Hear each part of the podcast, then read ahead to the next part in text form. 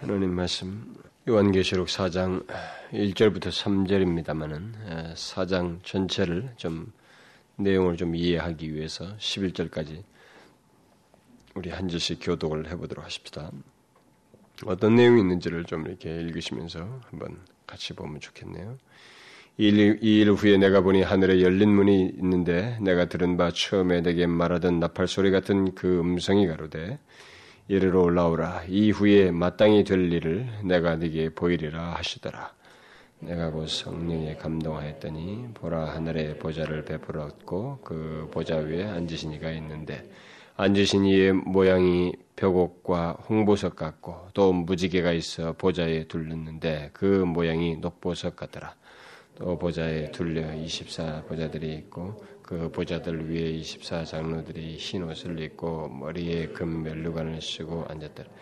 보좌로부터 번개와 음성과 내성이 나고 보좌 앞에 일곱 등불 켠 것이 있으니 이는 하나님의 일곱 영이라.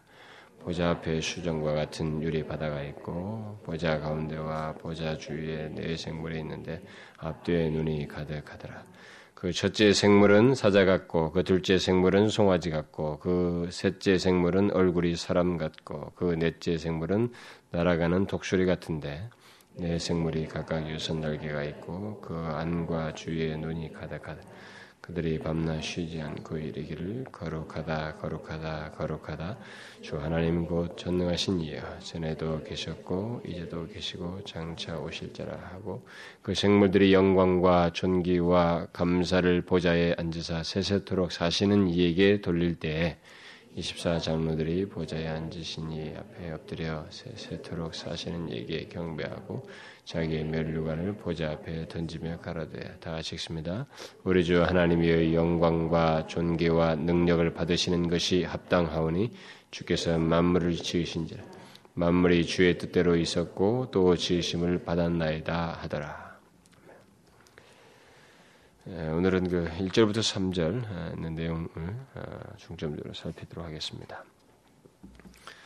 예, 우리는 그 지난 시간까지 어, 그 2장과 3장에 있는 그 일곱 교회를 향해서 주신 그 메시지, 그러니까 주님께서 지상의 교회들 향해서 하신 그 메시지를 살펴보았습니다. 주님께서 어, 사도 요한을 이렇게 어, 첫 번째 환상을 보이신 거죠. 자기 자신의 모습을 보이시면서 교회를 향한 어, 각각 교회를 향한 자신의 메시지가 어떠한지 각 교회에 어, 향해서 보이시는 자신의 모습들이 어떠한지를 보여주면서 메시지를 줬던 그 모든 내용들을 살펴보았습니다. 지상교회죠. 현재 이 땅에 있는 교회들 향한 메시지들이었습니다. 자, 이제 우리는 오늘부터 그 4장과 5장을 통해서 이게 4장과 5장이 이제 어떤 또 하나의 단락을 나눈다고 하면 나눌 수도 있겠죠. 4장과 5장을 통해서 주님께서 요한에게 보여주신 또 다른 두 번째 환상입니다. 또 다른 환상, 곧 하늘에 존재하는 교회에 대한 환상을 이제 우리가 4장 5장에서 보게 돼 그것을 이제 살펴보도록 하겠습니다. 아, 주님은 그 앞에 2장과 3장에서 지상의 교회들에 대해서 어, 말씀을 하셨습니다. 그런데 이제 여기 4장과 5장에서는 하늘의 교회에 대해서 어, 그것을 보여주시면서 어, 그런 어떤 하늘의 교회를 보여주시면서 우리를 향한 어떤 메시지를 여기서 어, 주고 있습니다. 4장과 5장에서 말하는 하늘에 존재하는 교회는 그 나중에 저 뒷부분에 가서 21장에서 하늘로부터 내려오는 그리스도의 신부요 새 예루살렘으로 상징되는 그런 교회를 말하는 겁니다. 그것과 같은 것입니다. 네, 그런 면에서 보면 굉장히 중요한 내용입니다. 이게 이제 어, 뒤에 나올 모든 내용을 이렇게 어, 미리 4장과 5장을 통해서 이렇게 전망해 보는 거죠. 이렇게 어, 바라보게 되는 그런 내용들이 4장과 5장에 지금 다 아, 나오게 됩니다. 네, 여기서 일단 중요한 것은 교회가 하늘에 존재하고 있다는 것입니다. 우리가 지금 앞부분에서는 지상의 교회들이었는데 주님께서 이 요한을 이렇게 환상을 하나 다시 이렇게 이끌어서 보여주는데 그게 하늘에 존재하는 교회가 있다. 교회 하늘에 교회 실제가 있다는 것이죠. 하늘의 실제가 무엇이며 거기에 교회가 있다고 하는 것을 보여주기 굉장히 놀라운 사실입니다. 아, 그러니까 이것을 알지 못하는 것과 아는 것 사이에는 많은 차이가 있는 것입니다. 그래서 지금 바로 지상의 교회에 대한 그들의 그 얘기를 한 다음에 바로 그 지상의 교회에서 그들의 그, 어, 각 교회를 향해서 어떻게 그들이 이 세상에서 신앙생활을 했는지 그런 메시지를 주고 난 다음에 바로 하늘의 교회를 전상의 실제를 지금 어, 보여주기 위해서 글로 이끌, 어서 지금 이게 어, 요한에게 보여줘서 기록하게 한 것입니다. 어, 주님은 이 어, 하늘 하늘의 그 어, 실제를 보여주심으로써 어, 이 세상에서 이기는 자의 삶을 사는 모든 그리스도인들에게 일종의 용기를 주고 도전을 주기 위해서 그리고 위로하고 확신을 갖도록 하기 위해서 바로 그 환상으로 그를 이끌었다고 볼 수가 있습니다. 이제 앞으로 우리가 잘 살펴보게 되겠습니다만 예, 하늘의 교회가 존재한다고 하는 것은 어, 요한에게 이것을 보여줬다고 하는 것은 뭐 제가 사장과 5장을 좀 개관을 했으면 좋겠는데 그리고 어, 사실 그게 여러 가지가 안 돼요. 이게 중복될 수도 있고 계속 뒤에서 나눌 수 있기 때문에 그래서 간단하게만 한두 마디만 이 말을 한다면은 하늘의 교회가 존재한다고 하는 것은 그, 그 사실을 지금 요한에게 보여주고 있다고 하는 것은 이미 하늘에서 장래에 있을 앞으로 장차 있게 될 종말의 모습이 다 이제 어떻게 구현되는지 그 구현된 실체를 보여주는 것입니다. 새 창조와 종말론적인 어떤 심판이 있고 난 뒤에도 영원히 존재할 교회의 실제, 하늘의 실제이며 그 안에 천상의 교회가 있다고 하는 사실을 보여주는 거예요. 그것을 통해서 지상에서 현재 시제로 우리가 신앙생활을 하지만 그것을 바라보면서 나중에 그것이 21장에서 나오거든요. 20장에 하늘로부터 내려오는 새 예루살렘 그 나옵니다. 바로 그 실제를 지금 보여주는 거예요. 그러니까 그 그것이 있기 전에 새 창조가 있는 것입니다. 모든 것이 해와 달 모든 것이 우주가 다 사라져 버리고 불타 없어지고 전적으로 새롭게 창조된 어, 완그 모든 그 새로운 세계가 하나님에게서 있게 되죠. 그, 그 그때 또 최후의 심판에서 정말로 모든 심판이 다 있게 됩니다. 그런 것이 있고 난 뒤에 그 내려오는 그 교회 실제를 지금 여기서 보여주는 거예요.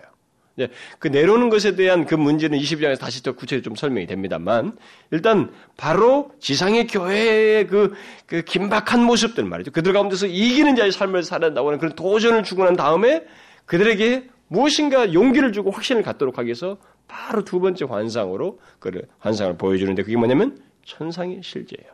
하늘의 실제입니다. 거기에 하나님 보좌를 중심으로 한 천상의 교회가 있다는 것입니다.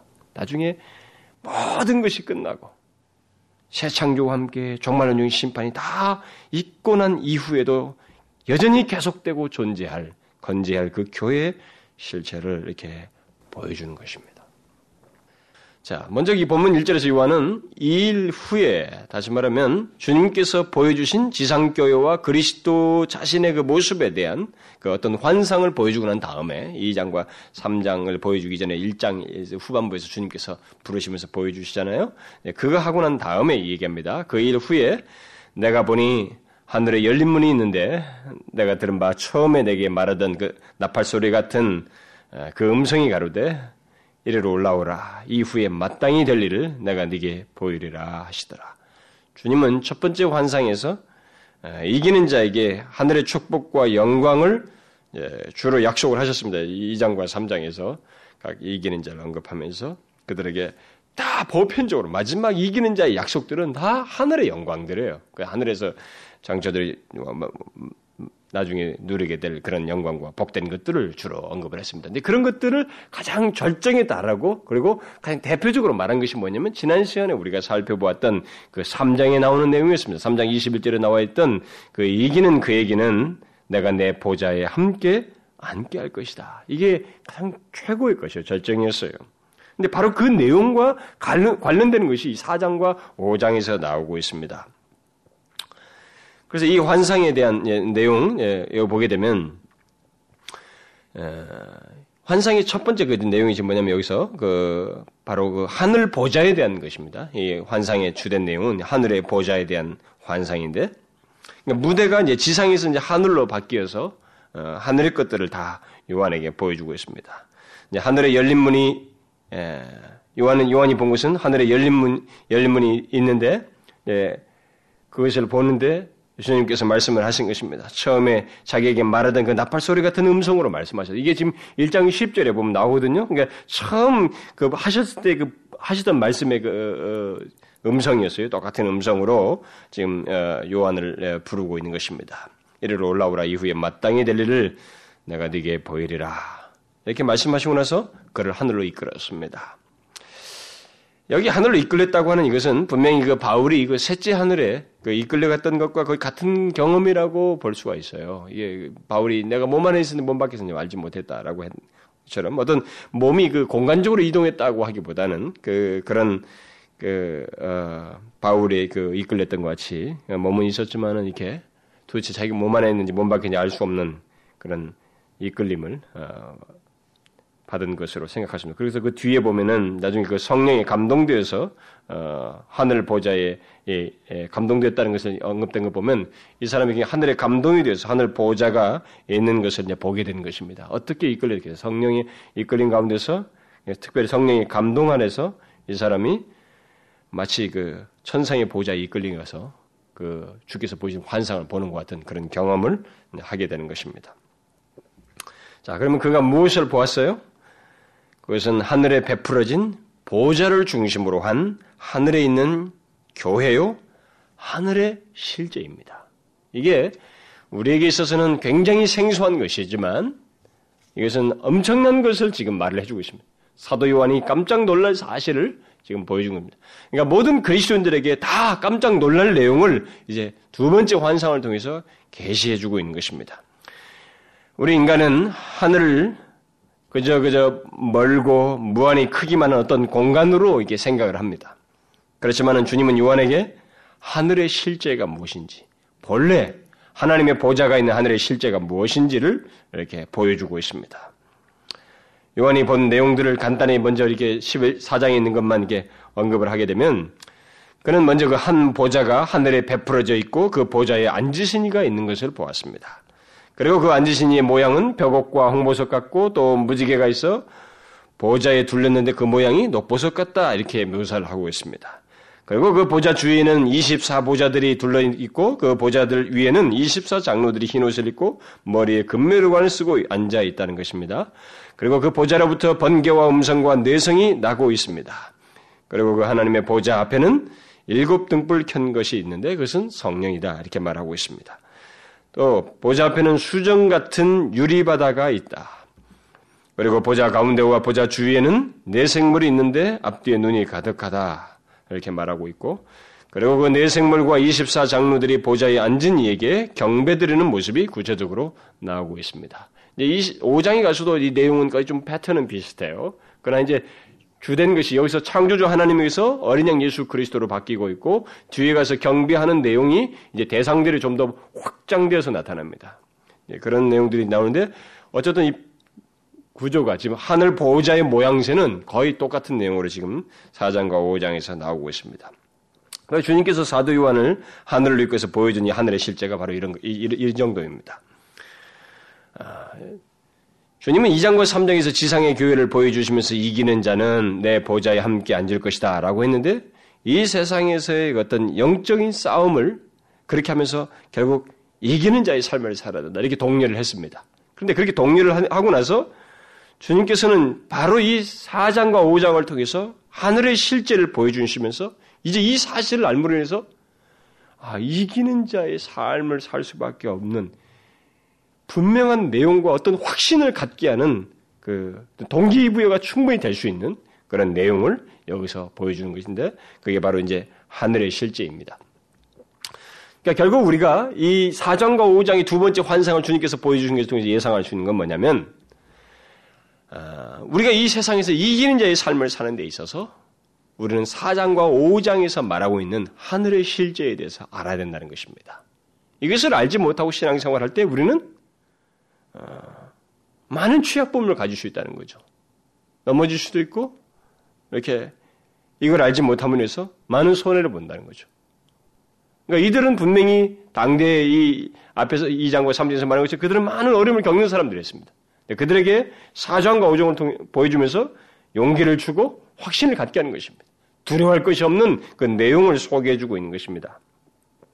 그래서 우리가 여기서 먼저 기억할 것은 어, 이제 이런 내용들이 여기서 보여주는 환상이 어, 제가 좀 간단간단히 앞으로 설명을 하겠습니다만 우리가 오해하지 않게 해서 한 가지 먼저 기억할 것이 있는데 그것은 이 요한이 그 하늘의 실제를 보고 이 기록한 묘사들이 있습니다. 여기 지금 4장, 5장 우리가 읽었습니다. 여러분들 읽었습니다만 그본 자기가 보았다고 하는 것을 이렇게 기술한 것을 제가 하늘의 실제를 몇 가지로 쭉 어, 묘사를 했, 언급 요약을 해줬잖아요. 근데 그가 기록한 이 내용들이 어, 어떤 여러분과 제가 보았을 때, 볼, 보았을 때 이게 느낄 수 있는 어떤 그 내용이 아니라는 것입니다. 그러니까 이것은 그가 본 것을 최대한 묘사하기 위한 묘사를 어떤 묘사하고 설명을 하는 어떤 장황한 내용이 아니고 자기가 본 것을 가장 효과적으로 그 당대 사람들에게 전할 수 있는 것이 무엇인가? 라고 했을 때 인간의 용어로 어떻게 하면 이것을 묘사할 수 있을까? 라고 했을 때 자기 자신이 그 인간의 용어로 최선을 다해서 묘사한 것이 이 정도예요. 본 것은 있는데 그것을 묘사한 것이 이 정도밖에 안 되는 것입니다. 그러니까 이 본 것에 대한 내용은 엄청난 것을 담고 있습니다. 예, 그것을 묘사한, 그것을 이렇게 설명을 할 수 있는 최소, 최대한 인간의 용어로 설명할 수 있, 있었던 것이 바로 이 정도예요. 그러다 보니까 쓴 표현들이 뭐냐면 여러분과 제가 쉽게 알아듣지 못할 용어들을 자꾸 쓰고 있는 거예요. 상징적인 표현들. 그게 그러니까 우리가 그것을 먼저 예상을 해야 되는 것입니다. 이런 것을 표현해서 이 사람이 전달하고자 하는 것은 다른 내용이 있다는 거예요. 이것을 그림을 그려봐라. 이것을 가지고 그대로 이렇게 모양새를 만들어봐라. 그게 아닙니다. 절대로 우리는 이런 걸 여기 계시록에 나와 있는 이런 것에서 상징적으로 예언서에서 나오는 에스겔서도 마찬가지거든요. 거기 나오는 모든 그 거기 표현된 거 있잖아요. 뭐 내생물이 뭐 얼굴이 뭐 같고 뭐 같고 이런 것들을 그림으로 이렇게 막 그리려고 하면 안 되는 거예요. 그러니까 자기가 본 것에 대한 그것을 표현을 한 것입니다. 최대한 상징적인 용어를 사용해서 어, 표현한 것이기 때문에 그래서 우리는 그 이후에 이, 그, 이 사람이 이런 걸 표현해서 말하려고 하는 의미만 캐치하면 되는 거예요. 최대한. 특별히 1세기 당시 사람들에게는 이런 식의 설명이 가능했던 것입니다. 그들에게는 이게 일종의 어필이 되는 거죠. 그들에게 이해가 되는 것들이었어요. 그러면 제일 먼저 주님께서 보여주신 것이 뭐, 어, 어, 요한에게 보여준 게 뭡니까? 그것은 바로 하늘 보좌입니다. 보좌를 먼저 본 것이죠. 어, 보좌가 있는 것을 보았습니다. 모든 내용이 거기서부터 시작돼요. 이 4장과 5장이 다 그렇고 실제적으로 나중에 최후의 뒤의 내용까지도 그게 중심이에요. 예? 그래서 주님은 이, 이 보좌를 지금 먼저 보여주고 있는데 이것은 이제 이 1세기 당시 사람들에게나 이 요한에게는 상당히 인상적인 것입니다. 어, 왜 그러냐면 지금 주님께서 이것을 먼저 보여주시고 있는 것은 어, 당시 그 로마 황제의 보좌에 압도당하고 있었습니다. 많은 사람들이. 당시 그리스도인들도 그랬거든요. 당시 그리스도인들도 로마 황제의 보좌에 압도당하고 있었다고. 특히 현실적으로 로마 황제의 보좌보다 더 높은 것이 없다는 것을 모두가 공감하고 있었습니다. 그들은 살면서. 그래서 그리스도를, 그래서, 그러기 때문에 그 로마 황제의 보좌, 다시 말해 로마 황제의 권세 아래서 그리스도를 믿는 것까지 이렇게 갈등을 하면서 막 힘들어 했던 당대의 분위기였습니다. 바로 그런 분위기에서 주님께서 교회의 실상들을 말해주고 난 다음에 제일 먼저 보여준 게 뭐냐면 하늘 보좌예요. 하늘 보좌. 그리고 그 보좌 위에 계신 하나님이 앉아 계신다고 하는 사실을 보여준 것입니다. 이것은 무엇을 말합니까? 여기 보좌에 앉으신 이는 뒤에 나중에 그 사장 그 11절에서 그 시사하듯이 창조주 하나님을 말합니다. 어, 지으심 받았다. 만물이 주의 뜻대로 있었고 이렇게 창조에 대한 내용들이 주로 나오잖아요. 그래서 창조주 하나님의 하늘 하나님이 하늘 보좌에 앉아 계신다는 것을 이렇게 어, 묘사해 주고 있습니다. 이게 무슨 뜻이에요, 지금? 왜 이것을 지금 먼저 보여주고 있습니까? 도대체 무슨 뜻입니까? 그것은 바로 우주적인 하나님의 절대 주권과 우주적인 통치를 말해주는 거예요. 우리들에게는 이게 뭐 도대체 별로 감동이 없을지 모르지만 요한과 1세기 당시에 보여주는 이 환상과 이 내용은 굉장히 강렬한 것입니다. 왜냐하면 우리에게서는 지금 절대적 신처럼 여겨지는 보좌가 우리 시대에 없다고요. 지금은 어, 이게 물리 이게 물질적인 세계 속에서 우리는 이게 형상이 없어졌어요. 오늘은 뭐 굳이 말하면 오늘의 신이라고 하면 이런 뭐 군림하는 이 무슨 권세라든가 뭐 이런 이런 것보다는 오늘날은 보이지 않는 것들이라고요. 뭐 물질이라든가 탐심이라든가 이런 것들로 둔감해 버렸기 때문에 뭐 욕심이라든가 이런 거지만은 그때 당대에 그들에게 있어서는 눈에 보이는 가시적인 존재가 있어요. 절대적인 권세를 가지고 있는 로마 황제의 보좌가 있었는데 그래서 거기에는 모두가 압도당하고 있었는데 바로 그런 자, 그런 현실을 향해서 하나님께서 제일 먼저 보여준 환상이 뭐냐면은 하나님의 절대적인 주권과 통치가 행해지고 있다고 하는 사실을 나타내주는 보좌를 보여주는 거예요. 그분의 보좌. 하늘 보좌예요. 그러니까 우주적인 통치가 그로부터 있, 다고 하는 사실을 말을 해주고 있는 것입니다. 그래서 그리스도를 믿는 자들은 오늘 여기서 지금 주님께서 먼저 보여주시고 있는 요한이 본 이 환상을 잊지 말아야 됩니다. 이것을 기억해야 돼요. 이게 중요한 것입니다. 우선순위예요.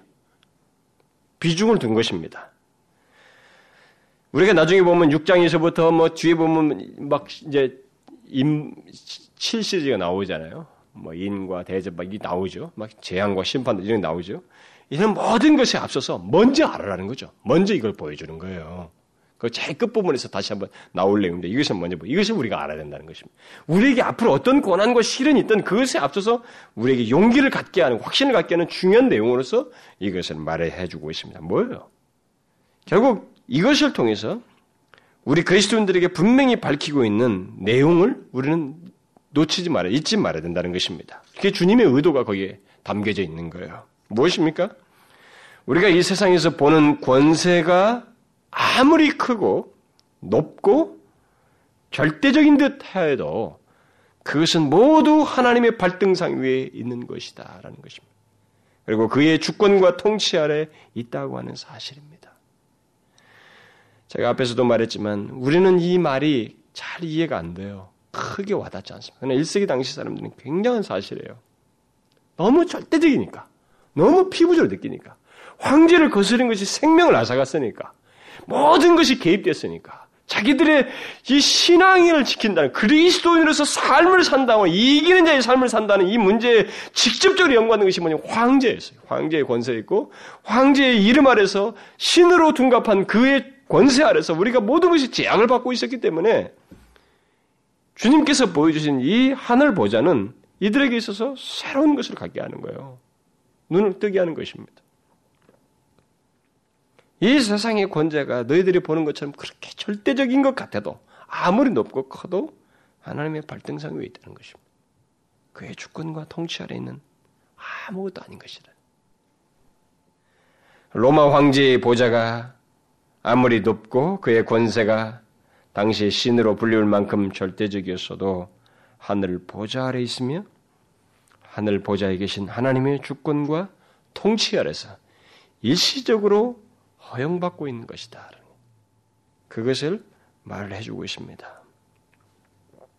우리는 그때 당시 사람들처럼 이것이 피부를 느끼지 않는다 할지라도 우리도 이 사실을 알아야 돼요. 이 사실이 우리들의 신앙에 용기를 갖게 하고 이 세상의 삶을 살아가는 데서 우리에게 마지막 주시는 인생의 여정을 사는 데 있어서 우리 신앙의 근간으로 삼아야 돼. 확신의 근거로 삼아야 됩니다. 여러분들은 이 사실을 어, 알고 있어요? 이 세상의 모든 것이 우리가 눈에 보는 우리가 인생의 삶에서 경험하는 크고 놀라운 권세와 영향력을 나에게 미치고 나를 제약하는 그 모든 것이 하나님의 주권과 통치 아래 있다는 것. 아무리 뛰고 날아봐야 그게 하나님의 발등상 위에 있다는 것. 여러분 이 사실 아십니까? 이것을 알고 하나님을 믿고 주님을 더 잘 믿으려고 하고 타협하지 않으려고 하고 이기는 이기는 자의 삶을 살려고 합니까? 이 사실을 알고 우리는 이것을 생각해야 됩니다. 여러분들은 뭐 당연히 내가 하나님의 그 어, 주권과 통치 아래 모든 것이 있다는 걸 압니다. 이렇게 말을 하겠죠. 그러나 제가 지금 묻는 것은 얼마나 이 사실을 견고히 붙들고 있느냐는 거예요. 지금 주님의 의도는 그거거든요. 1세기 당시 사람들에게 이것을 너희들이 이것을 견고히 붙들어야 된다는 것입니다. 아는 거 그런 정도의 지식을 말하는 게 아니라 이 사실이 엄연한 사실이라는 것을 보여주는 거예요. 여러분 그 앞에 2장과 3장에서 자기들에게 보여준 이 환상과 메시지는 얼마나 확실했습니다. 얼마나 사실적이에요. 그 환상에 이어서 또 하나의 사실적인 것을 보여주는 것입니다. 그게 뭐냐? 하나님의 주권과 통치예요. 엄연히 존재하는 절대적이고 우주적인 통치를 행하시는 하나님의 보좌가 하늘 위에 있다는 것입니다. 그래서 중요한 것은 이 당시나 우리에게 동일하게 적용해서 생각할 수 있는 것은 우리가 얼마나 이 사실을 견고히 붙들고 믿느냐는 거예요. 얼마나 견고히 붙들고 있느냐는 거예요. 하늘에 있는 하나님의 보좌 때문에 곧 그의 절대적인 주권과 통치 때문에 그것에 대한 믿음 때문에 우리의 신앙과 삶이 견고한가? 음? 한번 잘 생각해 보세요.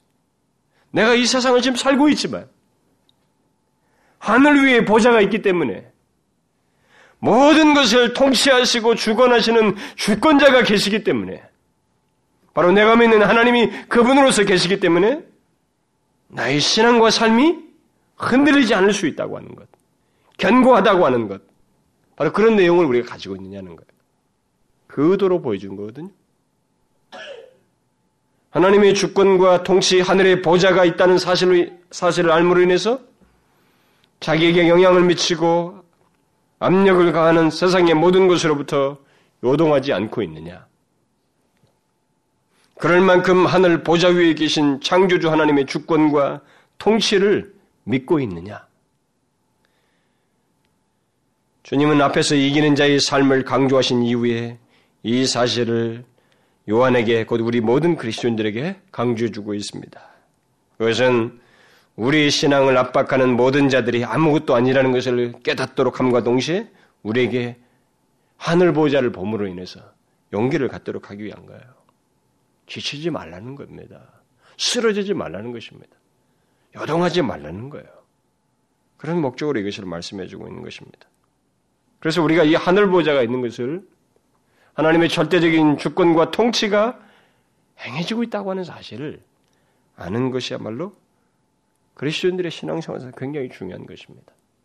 그래서 우리의 눈은 항상 하늘을 향해야 하는 것입니다. 하늘 보좌가 있다는 것을 우리는 기억해야 됩니다. 하나님의 주권과 통치 아래 우리가 이 세상에서 보고 경험하는 그리고 우리에게 영향을 미치는 그 막대한 것들이 다 존재하는 것입니다.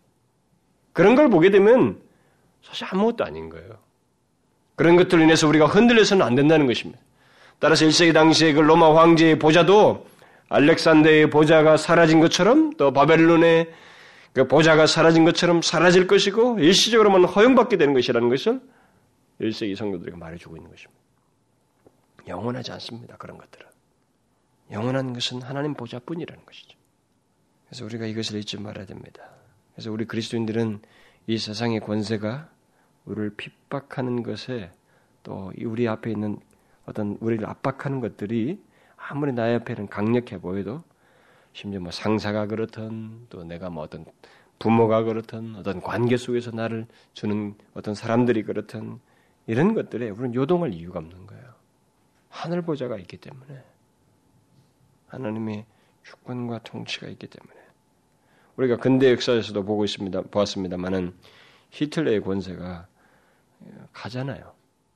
가지 않습니까? 그 권자가 오래 못 가는 것입니다. 일본의 권자도 마찬가지였죠. 어? 뭐 금방이라도 그냥 아시아를 다 삼킬 것처럼 했지만은 무너졌습니다. 소련도 마찬가지예요.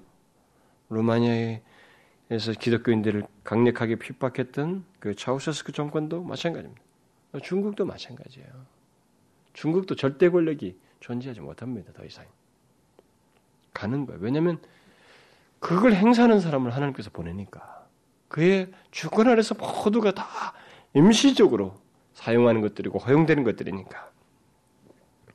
그래서 지금 하나님을 거역하며 그리스도를 어, 어, 믿는 자들을 핍박하는 이 땅의 모든 권세들도 다 마찬가지예요. 그리고 이북도 마찬가지예요. 이북도 지금 사실 그 모슬렘 사람들 모, 모슬렘 사람들과 그또 권세를 말하면 이 통치 정권을 말하면 이 북한이 아주 정말 제일 남아 있는 중에서 강력하다고 볼 수가 있죠. 저들은 우리가 뭐 어, 북한 소식들을 많이 그 듣습니다만은 잔인하다고 어, 예수 믿는 사람들 잔인하게 죽인다고 잔인하게 핍박하고 지금도 이북도 근데 마찬가지예요.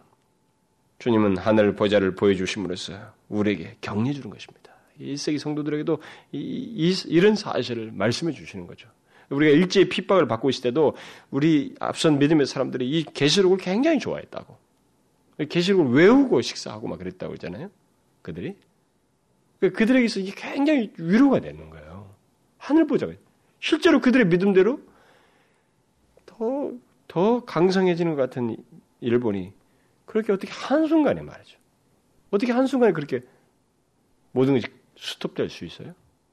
안 되는 것입니다. 그게. 하나님의 하늘 보좌가 있다고 하는 사실을, 예. 결국 그들의 믿음대로 하늘 보좌가 있어서 모든 것을 주관하시고 통치하는 가운데서 그것이 영속되지 못하잖아요. 그 누구도 넘볼 수 없는 하늘 보좌, 그 영원한 보좌 위에 하나님께서 아, 그의 주권과 통치를 발휘하시고 계시기 때문에 우리가 지금 뭐 1세기 당시로 보면은 로마 황제의 이 막 절대적인 그 권세라고 하는 거 그거 아무것도 아니라는 것입니다. 그의 발등상 아래 있는 거라고. 그래서 결국 이 사실을 우리에게 말해줌으로써 어, 요한에게 보여주심으로써 하는 주님께서 우리에게 의도하신 것은 이것을 알고 살으라는 것입니다. 이것을 알고 신앙생활 하는 것이 하라는 거예요. 이것을 알고 이기는 자의 삶을 살라는 것입니다. 그래서 우리는 이 땅만 보면 안 되는 거죠.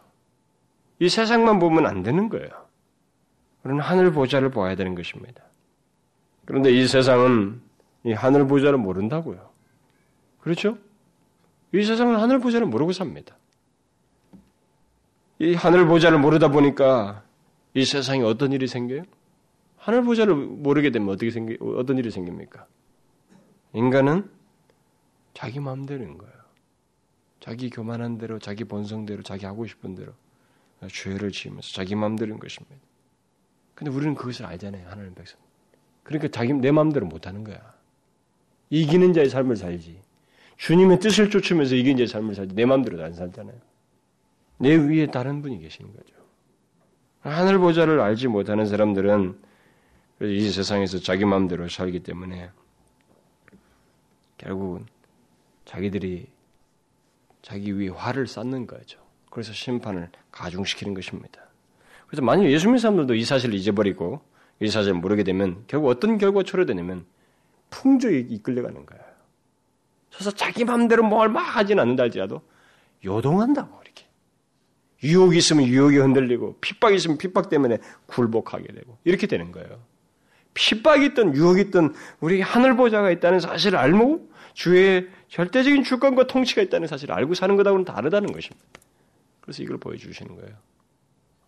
실제로 우리가 2장과 3장에서 보면은 주님의 지적에 보면은 핍박에 변절하고 어? 그런 사람들이 있었잖아요.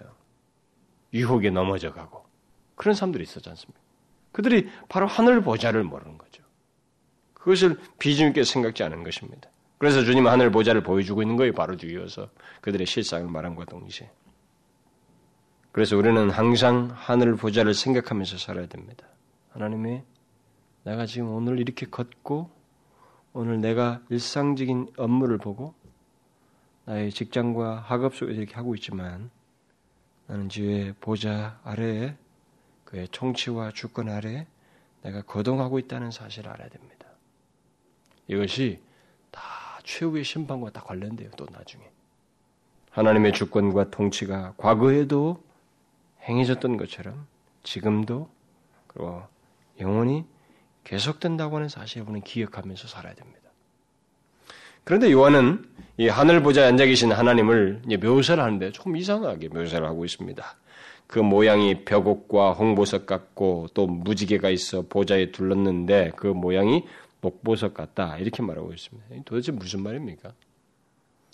우리는 여기 언급된 그 세 개의 돌에 대한 어떤 그 개별적인 의미보다는 뭐 어떤 사람들은 여기서 각각 또 의미를 다 따져가지고 그 보석의 의미들이 어 색깔의 의미가 있어서 색깔을 통해서 뭐가 어떻고 어떻고 하는데 그래서 글쎄 뭐 어디서 많이 지지를 받기는 어려워요. 성경 다른 본문에서 어디 연결지어서 생각하기가 어렵습니다. 단지 제가 생각할 때는 이것이 이런 내용들이 이런 말들이 이 구약에 나오거든요. 출애굽기라든가 에스겔서에 나오기 때문에 네, 거기서 시사는 어떤 것을 이렇게 대표적으로 시, 이렇게 나타낸다라고 하는 것이 좋을 것 같아요. 그래서 구약에 보면 이 돌들은 모두 하나님의 영광과 연관되어 있어요.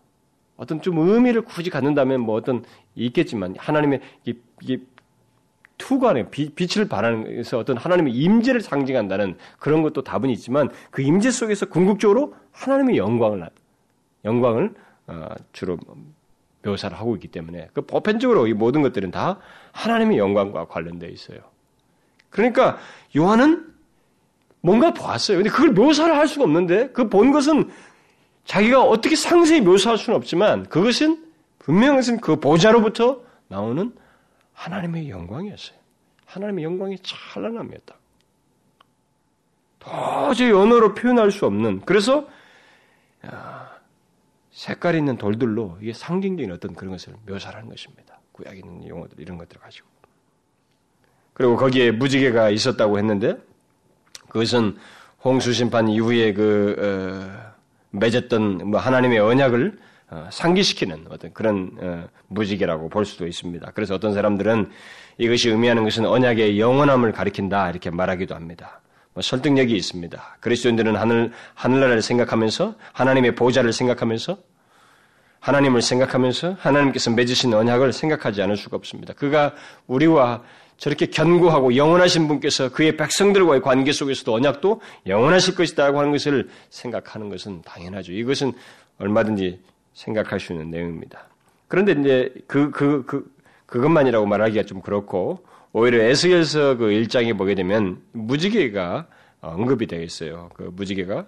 그 사면 광채 모양은, 아, 이게 바로 그 보좌 사면을 말합니다. 어, 비 오는 날 구름에 있는 무지개 같으니 이는 여호와의 영광의 형상의 모양이라. 결국 이 무지개도 어떤 관련이 있어요? 하나님의 영광과 관련돼 있어요. 그가 본 것에서 도대체 형용할 수 없는 하나님의 영광과 관련돼 있어요. 그의 강력한 절대적인 주권과 통치자로서 그의 영광과 위엄을 보는 것입니다. 따라서 대체적으로 이 본문 어, 3절에서 묘사된 보좌에 앉으신 하나님에 대한 그 어, 요한의 서술은 그가 본 하나님의 영광과 관련되어 있다고 어, 볼 수가 있어요. 어떤 사람은 이 세계의 돌들이 하나님의 성품을 묘사한다고 또 말하고 어떤 사람은 은닉된 신성을 어, 말한다 이렇게 말하기도 합니다. 또 이 무지개는 하나님의 자비를 나타낸다 이렇게 말하기도 합니다. 그러나 사실 요한의 묘사는 어떤 것을 정확하게 한정지어서 말하기보다는 일차적으로 공통적으로 가장 강력하게 부각시키는 것은 하나님의 영광을 그가 일단 본 것이죠. 그것을 이렇게 묘사를 했다고 말할 수가 있어요. 어쨌든 중요한 것은 주님께서 로마 황제의 보좌 앞에서 거의 절대적으로 복종하는 당시 분위기 속에서 하늘 보좌를 보여주심으로써 특히 그 보좌에 앉으신 창조주 하나님의 주권과 통치와 그의 영광 또 그리고 그의 성품과 신성을 보게 함으로써 그를 믿는 자를 격려해주고 있는 것입니다. 우리 그리스도인들에게는 바로 그런 하나님이 계시다는 것이죠. 그의 통치 아래서 우리가 있고 나를 대적하는 자도 그의 통치 아래 있다는 것입니다. 그의 수 아래 있으며 모든 것이 주의 주권 아래 있다는 것입니다. 이게 얼마나 편한 얘기예요. 그래서 여러분 조나단 네드워드가 그 하나님의 주권을 생각하면서 막 속, 가슴이 터질 것 같았던 것입니다. 우리는 그걸 한번 생각해 봐야 돼요. 하나님의 주권을 이렇게 지식적으로 제가 이 단어를 내가 너무 의미 없이 일찍 받아들여 가지고 저는 그럴 계기를 갖지 못한 것 같아요. 제가 보니까 저는 이 신학 대학 들어가시면서부터 이 1학년 때부터 말이에요. 이 주권이라는 말이 저한테 강력하게 몇 차례 계속 설교든 어디서 막 들려오더라고요. 그, 그걸 가지고 막 사람들이 기도를 하지만 그것이 나는 인용을 할 수가 없었어요. 왜냐하면 그것이 나한테 의미가 크게 전달되지 않았기 때문에. 그러나 막연하게 그것을 뭔가 개념적으로 이론적으로 이렇게 받아들였지 그것을 내가 하나님의 주권의 실체가 내 자신을 압도할 만큼 어떤 내용을 갖지는 못했습니다. 그런데 이런 사실을 통해서 결국 조나단 에드워드 체험도 바로 그런 것이 아니겠는가 싶어요. 결국 가만히 생각해 보자고요. 우리가 이 세상을 살면서 하나님을 믿습니다. 우리가 믿는 현실들은 척박하고 딱딱한 것도 굉장히 많아요. 이게 우리에게 반대되는 것도 많고 모든 것이 혼란스러운 것도 많습니다. 그러나 이 모든 것 속에 분명한 것은 하나님의 절대적인 주권 안에서 다 관리되고 있다는 사실입니다. 그의 통치가 분명히 이루어지고 있다는 사실. 이 사실을 생각하면서 내가 지금 하나님 앞에서 이기는 자의 삶을 사는 나에게 있어서 이 사실은 너무나 편안감을 주는 거예요. 큰 위로를 주는 것입니다. 확신을 주는 거예요. 아무리 나를 강력하게 반대해도 이게 두려울 게 안 되는 것입니다. 왜냐하면 내가 믿는 하나님의 주권 아래 있는 일이기 때문에 그 통치 아래 있는 것입니다. 나를 대적하고 죽이는 자가 아무리 강력해도 한 면에서는 일단 그것이 위협이 있기 때문에 나에게 두려움과 유축이 생기지만 놀라운 사실 한 가지는 또 한편에서 내가 마음의 위로를 갖고 감격을 경험할 수 있는 건 뭐냐면 그분의 주권 아래 있다는 것입니다. 응? 이게 얼마나 편한 거예요. 놀라운 사실 아닙니까? 바로 이 사실을 우리에게 시사해 주는 겁니다. 우리 그리스도인들에게는 바로 그런 하나님이 계시다고 하는 것입니다. 절대적으로 완전하시고 영광스러우시며 모든 것이 그에게 속하여서 그의 다스리심을 받는다는 것, 바로 다스리시는 창조주 하나님 그분이 계시며 그를 믿는 우리들은 우리가 보고 경험하는 것에 의해서 요동해서는 안 될 그런 이유가 그분 안에 다 있다는 것입니다. 그의 주권과 통치 아래 내가 존재하고 나를 박해하고 유혹하고 모든 것을 하는 나의 앞에 있는 대적자들이 다 그의 통치 아래 있다는 것입니다. 그래서 아무리 히틀러가 또 뭐 어떤 누군가가 그리스도들을 죽이고 뭐 어떻게 해도 그게 영속할 수가 없는 거예요. 그의 통치 때문에. 주권 안에 있기 때문에. 제명도 못 사는 경우도 있고, 관리 아래서 이루어지는 것입니다. 그래서 이런 하나님의 하늘 보좌를 먼저 우리에게 보여주시는 것 속에 그 메시지가 담겨진 것은 뭐겠어요? 담대하라는 것입니다. 로마의 권세 아래서 신으로 둔갑한 절대 권력을 행사하는 로마의 보좌 앞에서 담대하라는 것입니다. 하나님 보좌 앞에서 그것은 먼지와도 같은 거예요. 한시적이에요. 그 영원의 보좌 앞에서 바라보는 로마 황제, 이 당대 사람들이 경험하는 로마 황제는 뭐 표시도 되지 않는 순간적인 것들입니다. 그것을 알라는 것입니다.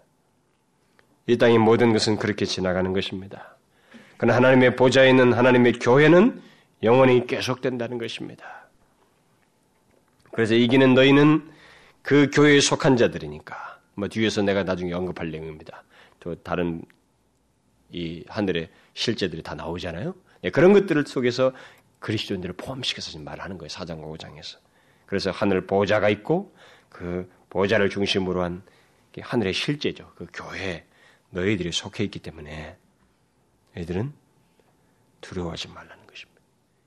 그러니까 이것을 미리 보여주는 건 뭐냐면 이기는 자들, 바로 그 그리스도인들이 거기에 속하여서 이게 어디에 등장할 것이냐면 이 세상에 지금 로마 황제도 다 지나가고 모든 최후의 심판이 있고 모든 것이 새 창조되고 난 이후에 하늘로부터 내려올 그 교회예요.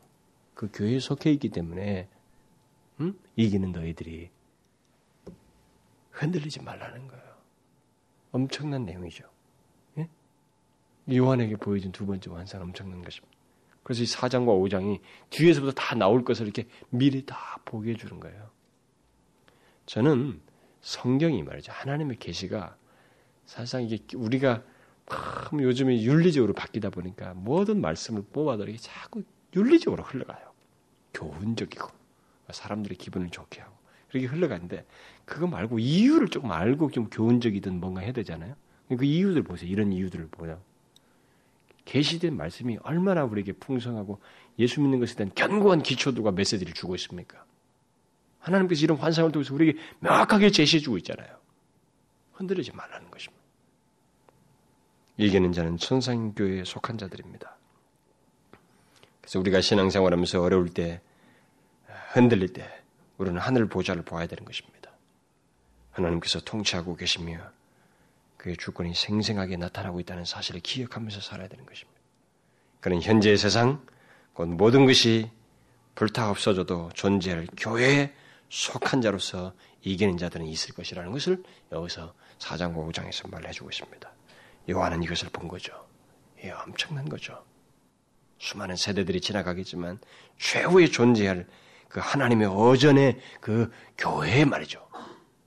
거기에 이기는 너희들, 너희들이 거기 포함되어 있다는 것입니다. 미리 보여주는 거죠. 유혹, 핍박, 시련, 고난, 어떤 권자 앞에서도 요동하지 말라는 것입니다. 너희들은 그때일수록 하나님의 보좌를 보라보는 것입니다. 하나님의 보좌를 생각하라는 것입니다. 아시겠어요? 우리는 이것을 알고 살아야 됩니다. 하늘을 바라보면서 살아야 된다. 하늘 보좌를 기억하면서 살아야 됩니다. 그의 통치를 기억하면서 살아야 돼요. 그의 주권을 묵상해 보십시오. 한번 묵상해 보시라고.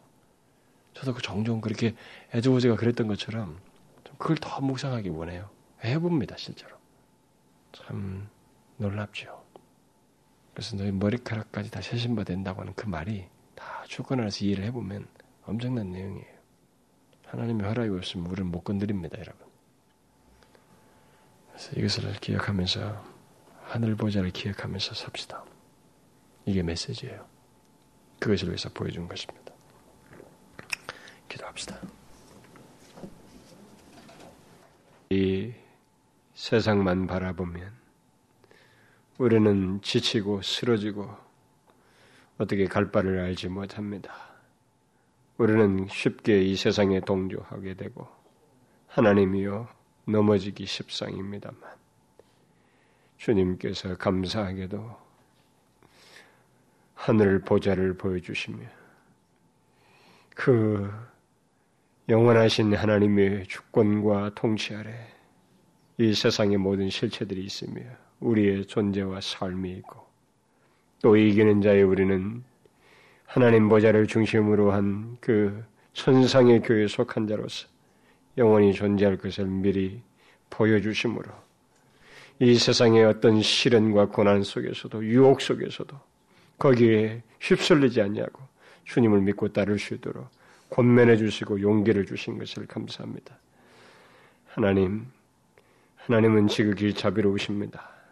우리에게 주를 믿도록 권면하시고 여러 가지 시각에서 우리에게 계시의 말씀을 주셔서 용기를 주시고 이기는 자의 삶을 살 수 있도록 권면해 주시니 너무나 자비롭고 은혜로우십니다. 이런 말씀들을 인하여서 우리에게 실제적으로 삶의 유익이 되는 하나님이 어떤 것에도 우리를 압박하고 우리를 제약하고 유혹하는 어떤 것에도 흔들리지 않냐며 주의 주권과 통치를 기억하고 하나님의 이기는 자의 삶을 사는 저희들 되게 하여 주옵소서.